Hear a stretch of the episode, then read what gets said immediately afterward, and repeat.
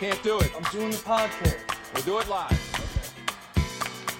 We'll do it live. Giants fans, welcome to Big Blue All Year, the podcast that brings you New York football Giants content all year long. Where your hosts toe tap the line between podcast professionals and a bunch of fanatics talking shit at the end of the bar. Tonight's episode of Big Blue All Year is not brought to you by anyone. Insert sponsor here. Don't forget to follow on Twitter at Big Blue All Year and rate and subscribe wherever podcasts are found. Adult content ahead, because you know we're doing it live. All right, it's the Burgerless boys tonight. You know where his priorities are hockey playoffs, whoop de doo. But tomorrow you're getting Big Mac talking about injury prone and some videos of Saquon. So, very exciting stuff to lead you into your holiday weekend. Hopefully, you're all out there celebrating with your families. And you know what? Officially, starting next week, the road to opening night versus the Broncos begins. But first, let's get through some headlines. So, Disciple, you ready? Oh, I'm ready. All right, we touched on this last week, but I gotta know, Kadarius Toney, are you officially concerned yet or not? Nah, absolutely not. I don't give a fuck about this guy's rap career. I don't give a fuck what happens off the field. All that I care about is that he's healthy and shows up on game day. I don't care what he does between now and then. Well, let's let's talk about that then, because that's the concern. The dude was off the field every single day of OTAs or, or um, uh, the the early part. He didn't even show up for some days, and then you know equipment issues and uh, this Yeah. that you know was limping. You, I, I, I I get how some Giant fans are getting concerned, but like it's all non-stories. It's only story production. Because it's I mean, the, for sure. the guy's shoes don't fit. I mean, what the fuck? I do like that he stayed on the field to play though, and That he had a family emergency, dude. Like I'm not like all these, you know, some of the older generation Giant fans are not happy. I get it. I mean, you take another wide receiver in round one after, you know, pontificating on this idea that the Giants are trying to change the culture over the last few years. That's why we shipped Odell. That's why we did some of these other things, supposedly. Although I agree with those moves. How do you stand up and talk about culture and getting clean, quality, you know, upstanding gentlemen? And then get a guy that has off the field issues or has, you know, whether or not we'll, we'll see how serious those are. I, I there's Which some- ones for Toney? for Toney, yeah. What off the field issues? He had the gun in his car. It was not even a real gun. It, it wasn't. Guess what? I don't care what any free American does if they're carrying guns or what. But obviously, my my uh, you know, opinion and the government's opinion are different on that. Anywho, Well, I don't know. The the government. I, well, Well, it is Florida, right? Huh? Isn't it Florida, dude? What the fuck? Can't you like walk in with a bazooka and they don't say shit? All I know is that I was living in Arkansas and a dude had a rifle in Walmart, just like. Or no, it wasn't. It was like a Walmart grocery store. It w- didn't even have like the hunting location, and he was Oh. just. I Oh, was quite concerned, and people didn't give a shit. Also, I mean- by the way, I'm pretty sure Toney had a loaded AR-15 in the back seat of his car when he got pulled over in 2018. So, just Uh, I no, no, I I understand, but who's not to say he's not a changed guy? And if Joe Judge, if Joe Judge like thought enough of him to draft him in the first round when he knew that the reception wouldn't be great because a lot of people saw him as a late first, early second kind of guy, and Joe Judge had to get his guy, I trust him, and I trust that he's a changed man. I hope he is. I hope he's not hanging out with the same people that, you know. You, I mean, like I said, I have no problem with him carrying the gun, but a lot of people do, and the government does too on, in certain cases. You yeah, know, to be fair, he was in Florida, so I mean, I mean, in Florida, that's man, normal that's yeah. circumstance. What a time not to have Burger on the pod. That the Florida man. Yeah, I know. Really, the, the our, our resident Floridian. I will say what doesn't concern me are all of these talks about him just being a gadget player or someone who's in the slot or a, a no, Tavon they're, they're downplaying his two. possibilities. I mean, dude, Well, the guy. me- Go ahead. Sorry. I mean, the guy. You know, quarterbacks in Florida had a pass rating of one fifty eight point three when he was targeted beyond twenty yards downfield. I mean, isn't that like near perfect? Like, what's perfect? I believe in other words, yes, a perfect passer rating. That is it, right? At 158.3, that's the Yeah. perfect pass rating. And he was only targeted 10.7 uh, times over 20 yards. So he's really used. No, no, no, no, no. Ten point seven percent of his entire targets were were that. That's what I said. Oh, I What thought did I you say? just said he was only targeted ten point seven. No, 10.7% of its targets were beyond. Ah, yes, yes, and yes. I said which would mean 90% were 19 yards and lower. About Right. right? No, 89.3%. So if yeah, if you want to be, uh, want to be very accurate, very technical. Um, I- so I, dude. I, the takeaway is you're not concerned. I'm not. No. We'll we'll see what happens as we get into training camp. Yeah. Yeah, I mean, let, let's let's uh, hope for a very smooth uh, transition process into the training camp for Kadarius Toney. Really like his potential. I mean, the guy can pass too. He wanted to be a quarterback. You know, I, I need to see some trickage, uh, some uh, trickery, some uh, bootlegs. Like Jason Garrett needs to open the dictionary. Doesn't have to be crazy. Strategery. Yeah. Well, at least there will be players for that to happen, and we don't need to see. I mean, I know Evan Engram is fast, but he's not a jet sweep kind of guy. Maybe at the goal line they've used him a few times, but uh, you know, Shepard is quick, but he's not straight line fast, and they've used him in those. I Yeah, I think Toney is the first Toney's- guy that really fits the mold. And not only that, he's like, I don't know, dude, that stutter step he has is like downright disgusting. I mean, he's like contorting these guys trying to tackle him, and he can stop and start so quickly. That's really what what his real appeal was. And you know what? Like, I, I think it, it has the possibility to add several dimensions to this offense. It can't really get much worse. you well, know what I mean? That's a fact. Uh, it really well- can't. You know? Well, a big piece of getting better uh, is going to lay on the shoulders, or rather, the right shoulder specifically, of Daniel Jones. And we're going to talk a lot about him in the coming weeks and certainly for the next six plus months. Uh, but, we, but really, we're going to be talking about Daniel Jones nonstop to either he signs a- an extension or he's kicked off the team. So, you know, that's going to be a theme. And Oh, I know you and I roast pro football focus, and in my opinion, for good reason. But in this scenario, it is a positive. Check this out. And A couple weeks old, but we've been gone for a while. Daniel Jones was ranked the best deep passer in the NFL for the 2020 season, completing 19 of 39 passes, five TDs, no interceptions, 134.3 passer rating beyond 20 yards downfield. Uh, does that case hold water? Uh, yes and no. I like it. I like it. Listen, like I have to, you know, it is only 39 passes. That's not that many. In, in the terms of a whole season, he never really had that kind of time, except for the Bengals game. You notice the Bengals game, how on he was with those fucking deep balls. The one to Engram to start the game. Then he had that one that was a short drop to Darius Slayton. And that's when I really like, I was like, okay, this kid got it if we can get him time. But I mean, you know, offensive line's another story. PFF, we roast all the time. Yes. It's one of those things that I hate when they're against my team, but I love when they're for my team. I mean, you know, sometimes you let your personal biases get in the way of uh, some legitimate analysis.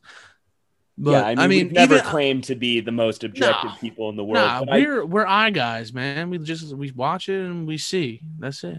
I think PFF is a good piece of the puzzle. It's a good, good- measuring stick. Yes, I, it has I its would, limitations with and it has its flaws as well, of course. Yes, As- and and specific position and specifics.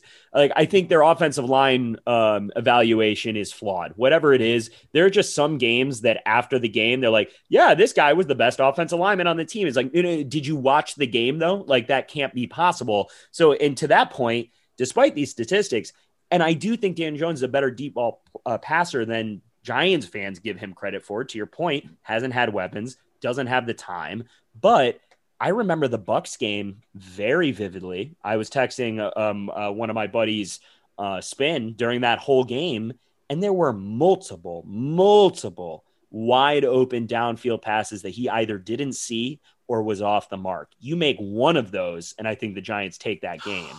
So I, I know one game does that not was the make. I know, but there was how but- many of those games were the you know you were you needed a, you needed a fourth quarter comeback or a last second score that I feel like just happens all too often when it's against the Giants, right?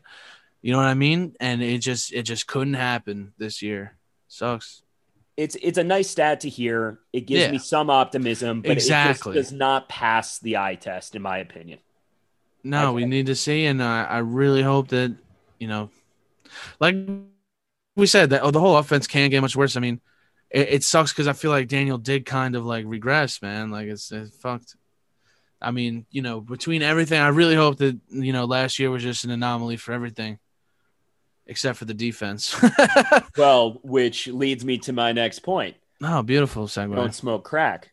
But Okay. sorry, I can't say, and it leads me to the next point without just immediately going uh, water boy. I mean- it's impossible, and I'm a sick pup. So, well, um, continuing with Pro Football Focus's uh, um pro on Giants here, they actually came out with an article naming Xavier McKinney as a second year breakout candidate. How do you feel about that? I love it. I feel like we only got a small preview. You know, we, he only played what six, seven games. There was one, you know, he yeah he he and with PFF he scored pretty good too. I think he's got you know a lot of potential. I feel like this the secondary is pretty crowded, and we're gonna have to choose. And you know, McKinney might end up being the best one. I don't know. You know what I mean? It's uh, he's only what twenty one years old, dude. He's- I mean, th- So for young. me, this is like a no shit Sherlock type. Yeah, I mean, exactly. It- it- I mean, dude, they have to make the content every day. Like that. How hard is that to make football content every day in the off season? Like, it's not. It's not easy. But they just really No. like to ruffle feathers. That's my biggest fucking beef with PFF on Twitter. They're coming out with like these blasphemous. I mean, blasphemous lists. And there's people reacting and reacting, and that it's like, oh, why are you doing that? Like you're tarnishing your name, My name, John Proctor. Are we in the lifetime of this podcast? How many Crucible references are we going to fit in here?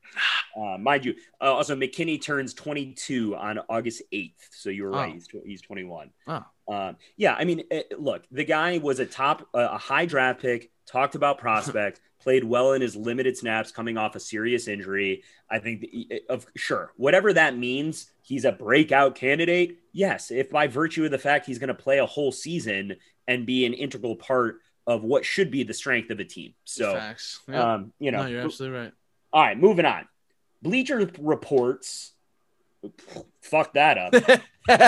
so, Bleacher report reports on Kyle Rudolph. What was this about? I didn't even read it. What, Uh, it just said Kyle Rudolph is one of the most overlooked signings in the whole NFL offseason, which I agree with. I feel like, you know, he's not talk, he's not really like talked about, but at the same time, like it's a major addition All to right, this I'm- offense. I'm, going to give you a reason why he's not talked about. You tell me why this article makes sense.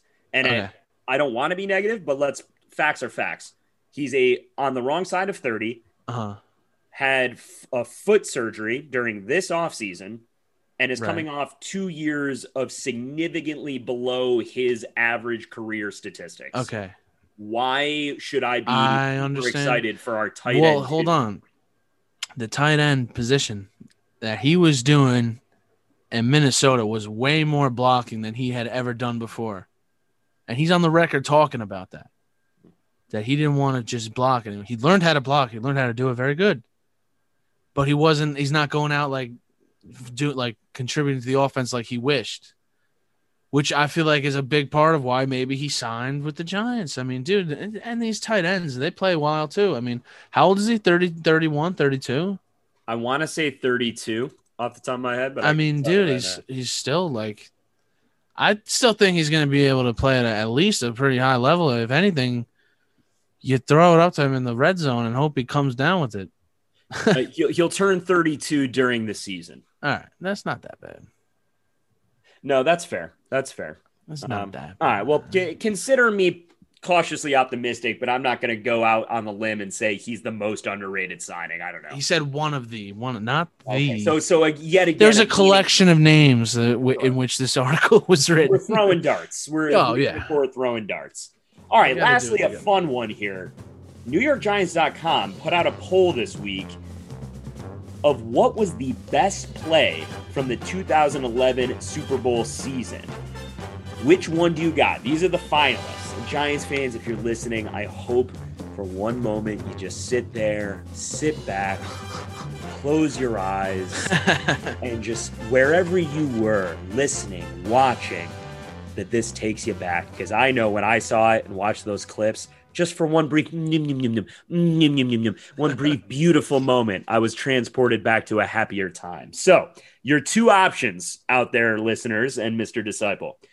Victor Cruz, 99 yards against the Jets, S- Snoopy Bowl, that Rex Ryan blusterous fool, or Manning to Manningham, Super Bowl sideline catch. Uh, it's easily. I, I do love both moments very very dearly, but it's got to be that Manningham catch. It's got there's no it's got to be. I'm sorry, it's got to be the timing, the the just like precision on that. It's one of the best thrown catch sequences in NFL history. First of all, second of all, the timing at which it had happened during the game it was an absolutely crucial completion and first down on that drive to score the game winning points. You know, it, it's very hard for me to say that you're wrong. So I won't say that. I'll just say that I'm right. Because, Because you're choosing the Cruz. I got to go Cruz, baby. All right, I, I I understand. I understand your reasoning.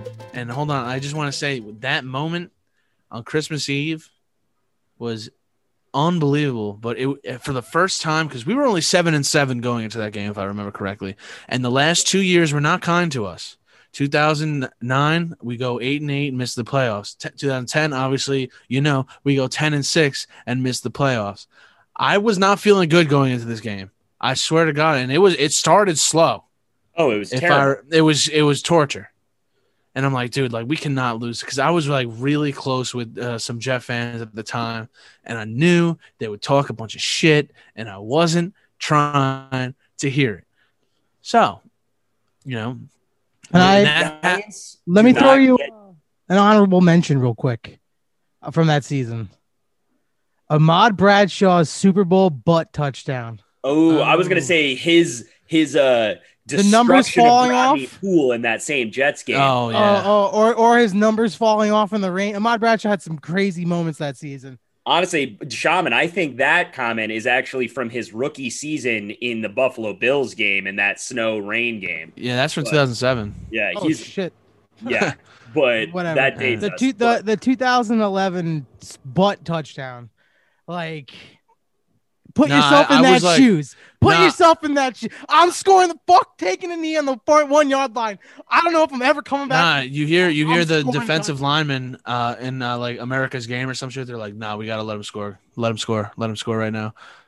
I- And- again, I'm also I would score too because who knows when you're ever going back there. I'm scoring a touchdown in the Super Bowl, baby. Ah, but still, we left Brady with too much time. Know, was we're so lucky. scary. We are Look- look so how- lucky. Wes Welker so did not come to play because Wes Welker dropped was a a- lot, Nine years, a lot ago. of passes. Not not anybody else really. Gronk had, but he was injured.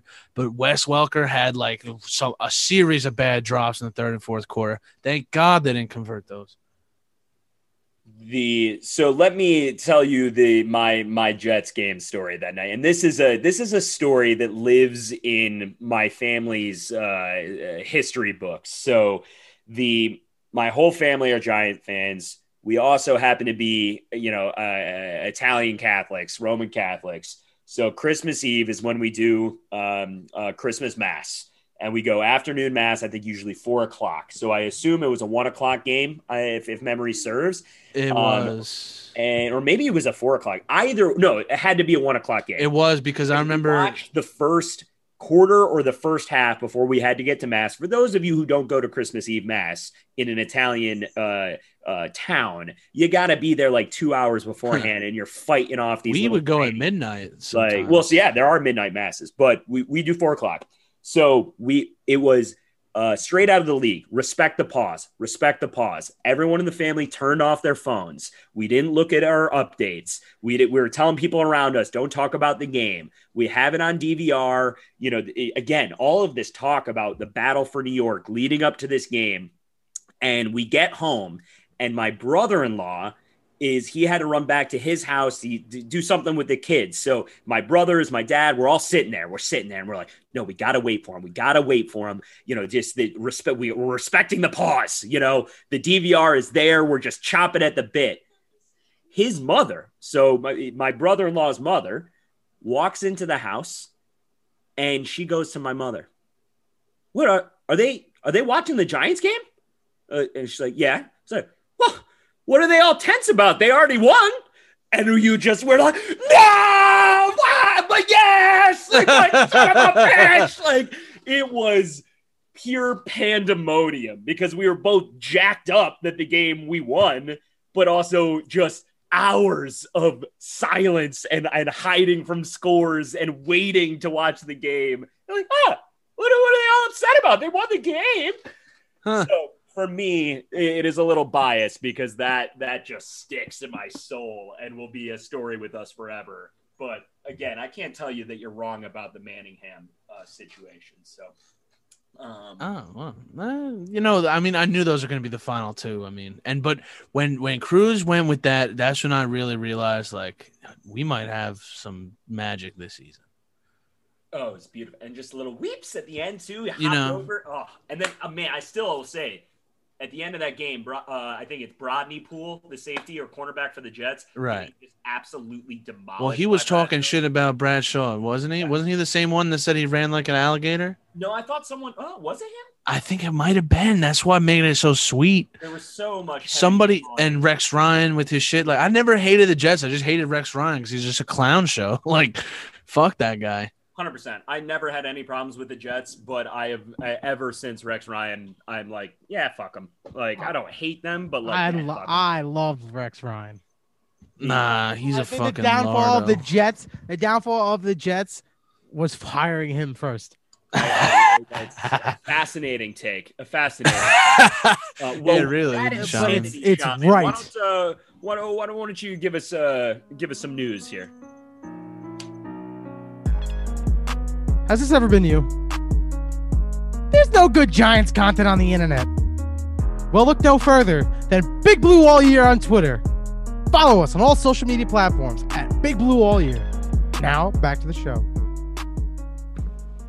All right, so introducing a brand new segment because we know you people do not have the time that we do to be reading every Giants article out there. But we're sick fucks. So, it's time to put these pros under the microscope. Up first, Big Blue View. Look, big fan of their work. If you're listening to this podcast and you are not reading Big Blue View, fascinating decision for you, but I would advise checking them out. Really enjoy their content. But the article that was posted three days ago is titled Things I Think About the Combine, the Giants O line, and More. It's a running segment, this idea of things I think by, I think one of their head writers, Ed Valentine. Ed Valentine. He's definitely from like Buffalo or something. The way he talks. Yeah, and he always talks about like driving so far anytime he's got to go to the He facility. he's an older guy, I think too. He's he's a grandfather. Is he? I listen to his podcast sometimes. The um yeah, I, I haven't really listened to him, but I, No, I enjoy his good. writing. Um, no, I do too. I just don't always agree with his takes, and I think Yeah. sometimes he's a bit of a homer. And so, Casey, Honestly, everybody is. uh, well, we're gonna find right out, aren't we? Because the right. very first, uh, the the the first part of this article is another vote of confidence for the offensive line, and I'll give you the synopsis. Basically, we've all heard it. That anytime someone has talked to this offseason about the concerns about the offensive line is like, well, you're not taking into account that the Giants feel better about their offensive line than you guys do. And the takeaway here was that uh, is it Trey or Try? Uh, I think it's Try because I Try think Trey Turner. Turner. isn't Trey Turner the baseball player. Eh, yeah, Some- that's that's a burger question. Um, the either way, Turner signed uh, not with the Giants. Where did he sign? Uh, Pittsburgh. Uh, was it? Yes, you're right. Absolutely, it was Pittsburgh. So uh, the the point of this uh, piece of the article was saying that the Giants not going after a guy like Turner is another um, sign that the Giants are comfortable with their starting five offensive linemen. Which, for those of you who might not be aware, most likely starting five is going to be Andrew Thomas. Shane Lemieux, Nick Gates, Will Hernandez switching to the right guard, and then either Matt Peart or Nate Solder. So, my question to you is why are we okay with that? And why do Giants writers keep beating the drum that, well, yeah, no, I'm, I'm, it's, it's cool. You know, yeah, they, they feel better than we do. So, you know, shut up and it's going to be cool. Yeah, this is a troubling situation because a lot of fans are not. I mean, it's it's without a doubt the the biggest question mark on this team. And uh, you know, you lost the best guy in Zeitler to the Ravens. So, you know, I I I don't feel great about it either, but I mean, it, are we are we making that inference that because they didn't sign Turner or they weren't uh, they didn't appear to be in the running. Does that mean they weren't interested? Are they not interested in bolstering the offensive line? Are they okay with what they have? I think that's a bit of a, uh, you know, you're uh, you're making inferences. You're putting words in their mouth, possibly. Well, this is you're right. I think people are putting words in the Giants' mouth, but here are two quotes from this article. One is a Dave Gettleman quote. It's really apparent that we have a little more confidence in our offensive linemen than you guys do, as Gettleman said after the draft. And Oh. then Ed Valentine writes, instead of looking outside for answers, the Giants are trusting their own talent evaluation and their revamped offensive line coaching group to make it work. I have Uh, said this many times, but I think, no, I know, I'm okay with that. I feel like this Why, has. a- Ed? I- Why? Why are you helping this narrative? I don't know that exactly, and I think this is, you know, this kind of has a big potential to blow up in Gettleman's face, and he had a pretty good offseason. But we'll see what kind of team is uh, put put forth here. Mac, I'm gonna say something, um, but it's pretty much just to make you upset. Yeah, okay, sure. Young players get better over time. You're not playing Madden, Shaman. this isn't Madden. EA Sports. I just, I just knew that you wouldn't like that. It's uh, because in a theoretically you're I right, mean, but why did Will Hernandez had a good year? My dude was on the bench the second half of this year. well, I dude, I, I I know I'm going. I, here's another thing. I'm kind of going out on a limb here, but I do think that COVID really might have fucked with Will Hernandez. He Okay, he did have the year COVID. before, and he's been mediocre at best. Yeah, he had a great rookie year though. That's the thing. Like it's it's there. It's I don't know what it is. All We'll I'm going to out. say is that this narrative that we should be that the Giants know better and you should be okay with it and shut the fuck up is outrageous and insulting. And I hope to God that I'm wrong, but I will repeat again that the worst offensive line in football made the addition of taking away their best offensive lineman and are saying, no, trust us, we got this. I am not okay with that. And Ed Valentine, I don't know why you are. Moving on before I have an aneurysm. Your favorite boy disciple, Marc Ross, says Huh. bad news for the Giants. Same article here goes on to say that the Washington football team will have the best defense in the league, though.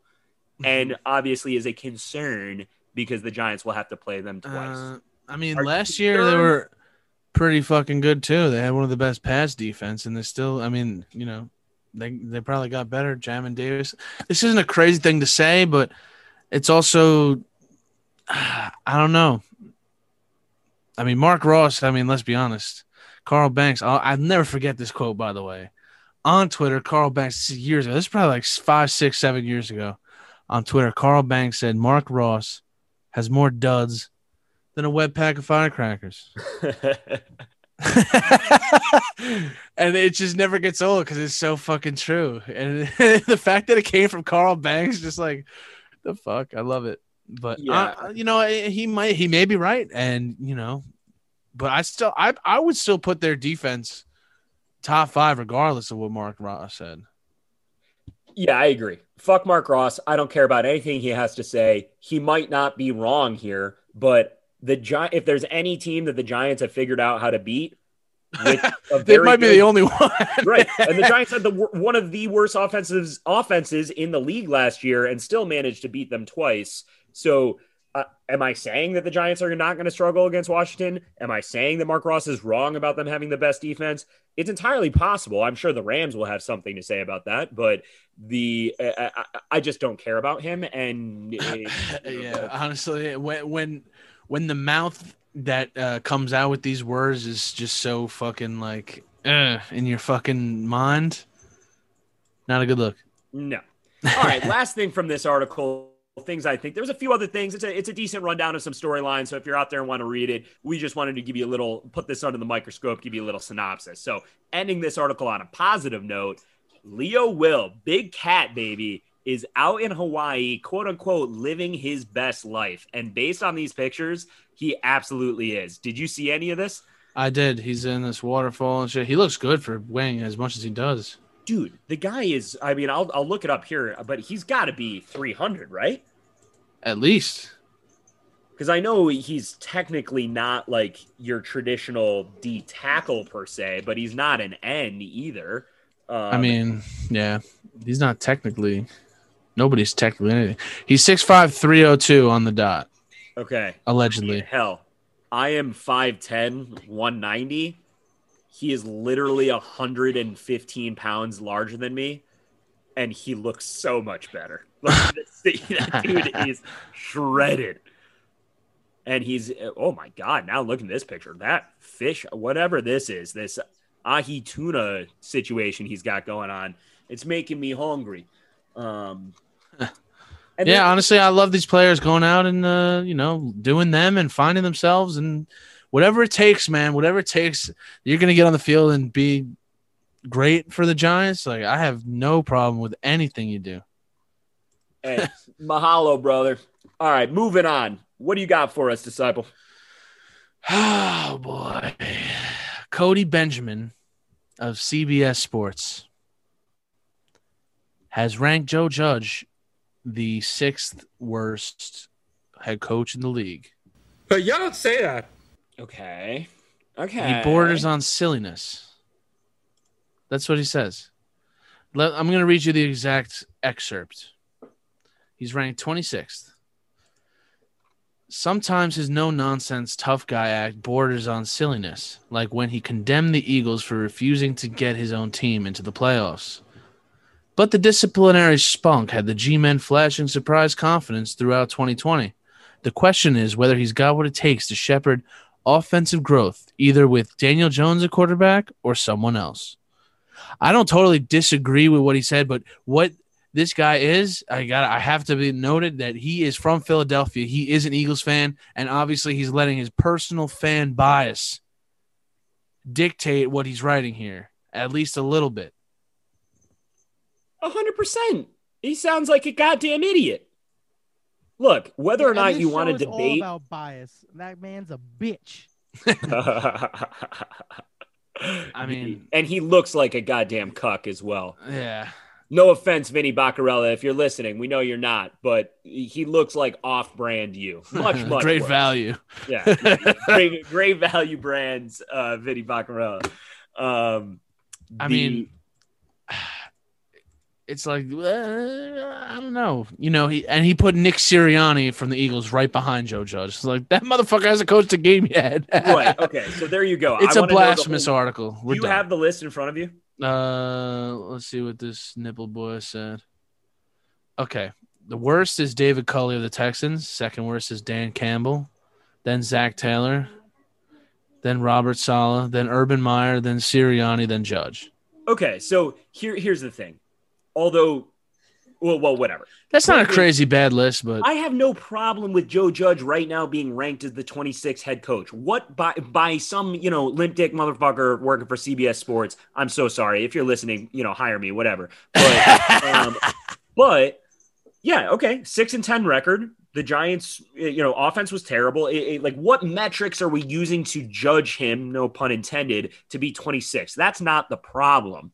But the evaluation saying that he borders on silliness, and then the next sentence is, "Oh, but the discipline had the Giants confident." Like, how are you going to roast him for the the man he is, not an act, just who he is by all accounts, and has been from day one?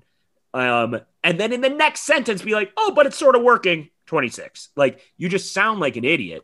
And let's move it back up in this same article, Disciple. I don't know if you saw this earlier in June. Guy by the name of Patrick Daugherty for NBC Sports um, also wrote an article ranking the giant uh, Joe Judge as one of the worst head coaches in football. And this is just why I lose it when I read some of these art- articles. He claimed Joe Judge felt like a quote football guy parody and then knocked his offense for not improving in its second year. This article in parentheses says, even though he was only a first year head coach. Like, it, the problem with Joe Judge's offense showed zero second year improvement. Like, how are you getting paid to write articles when the words you're saying don't make any sense? I mean, I, and I mean, dude, this guy uh, uh, Benjamin, he ranked uh, uh, Andy Reid ahead of Bill Belichick. where are they one and two right now, or what? Yes, they are one and two. I, I'm not going to go crazy with that. Yeah, Uh, yeah, I wouldn't go crazy with that either. But then John Harbaugh and Sean Payton. Actually, that's not. I really can't argue with any. Yeah. I, I I would say that one season, not maybe. No, it's just that I, I don't even care about the ranking either. You're right. It's just the way that it's written. Is it's it's like he just had a list and just It's started anti- throwing. He's like, yeah, it's anti-Italian discrimination. person- son of a beach. That's from Sopranos. The- I know. I'm I'm I'm very embarrassed that I I'm not. I haven't watched all of The Sopranos. Oh, yet. Hey, oh. I gotta watch it. I know, I I know that's not it, but I just think of Andrew Dice Clay anytime. hey, oh, well, that does it for under the microscope, and we're gonna move into another brand new and frankly long-awaited segment: Disciples Digressions. Take it away, sir. All right. So uh, before we get going, I just wanted to tell the story of me and my dad going to the Hall of Fame. It's a great story. I meant to I meant to tell it sooner. With the passing of Jim Fassel, I figured I would I would tell it now. So in 2014, me and my dad went to Canton, Ohio. My dad and I, people are listening, and words matter. Okay, I don't give a fuck about gram- grammar. The children. Think of the children. Okay. My dad and I flew on a plane. Actually, the best part when we left, I knew this was a good omen. We actually met Doc Gooden on the fucking plane to go into Cleveland. Right? Yeah, he was just on the plane. I was like, oh shit, Doc Gooden. Riding like, "Oh, coach. Yeah. He didn't give a fuck. but anyway, I was like, oh, that, that- that's a good sign. So, you know, we go to Cleveland, we do the Hall of Fame for the rock and roll and all that shit. Then we go to Canton uh, uh, Friday or Saturday. So this is like right before the enshrinement on Saturday. They have the, uh, or no, the, the enshrinement is Sunday, whatever, whatever it was. They, uh, they have it, and basically it's like a few hours. It's like two hours before, or like an hour before it's about to start. We're walking over, me and my dad, right, and we see Bill Polian, obviously from ESPN, the GM of the Colts, uh, the Bills, whatever. What uh, yeah, long, long resume he has. So Yeah, I was he's saying not whatever. Both both of those things are accurate, and he's like multiple GM of Yeah. the year. No, he's he's, a the Hall of Fame, fantastic. isn't he? I think he is, but anyway, he's he's wearing. I'll never forget. He's wearing like this bright green sweater in the middle of July. I was like, what the fuck? But Interesting. it, it seemed it, it was cool, but he, I, I really appreciated him because he talked to me and my dad like we were just like one of the guys, man. It was really fucking cool, really down to earth. So anyway, the three of us are walking. I don't know how this happens. The three of us are walking. Me, my dad, Bill Polian, and then Jim Fassel's like, "Hey, Bill." Hmm. And me and my dad look around and we're like, "Holy shit, Jim Fassel! No way!" So he walks up to us and he starts talking to us like we're one of the guys with Bill Polian. Oh, this like, is like- he thinks because you are with Bill, you must be someone. I don't know, but I, I. I just deep in my heart, I think that he, they're both that cool that they just decided. And we were obviously wearing giant shit. I was wearing a number ninety-two jersey. I was going to see Strahan get enshrined. Like, Oh, okay, so there's we let's were- back that up. There is no possible way that Jim Fassel mistook you guys as anything. for any, you know, we're just fans. We are just fans, giant fans. At in the middle of fucking Ohio, there's fans of everywhere. There's a lot of Giants, a lot of Bills. Andre Reed also got in that year. Mm-hmm. And uh, we actually went with my family from Buffalo. It was awesome. We had a crew of like thirty.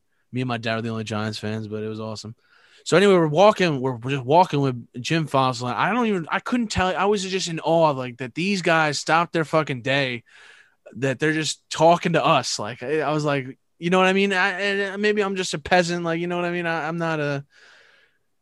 You know, uh, I was very flattered by the way they treated us. But anyway, we're walking, and there's a, a suburban walks by, and uh, they're like, "There's rumbling. I'm gonna just stop you right there. I'll say something nice and say, yes, we're definitely peasants. But I think the reason we take that for uh, is be, so uh, intently, you only hear the negative stories, and it's so easy for these people. You always hear like people dismissive of fans Right. and things like that.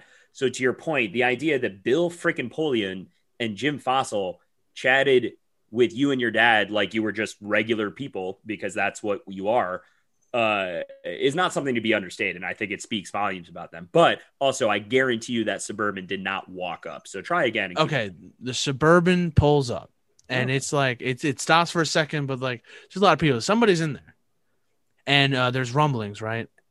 And uh, they're like, "Oh shit, Michael Strahan's in there. Michael Strahan's in there."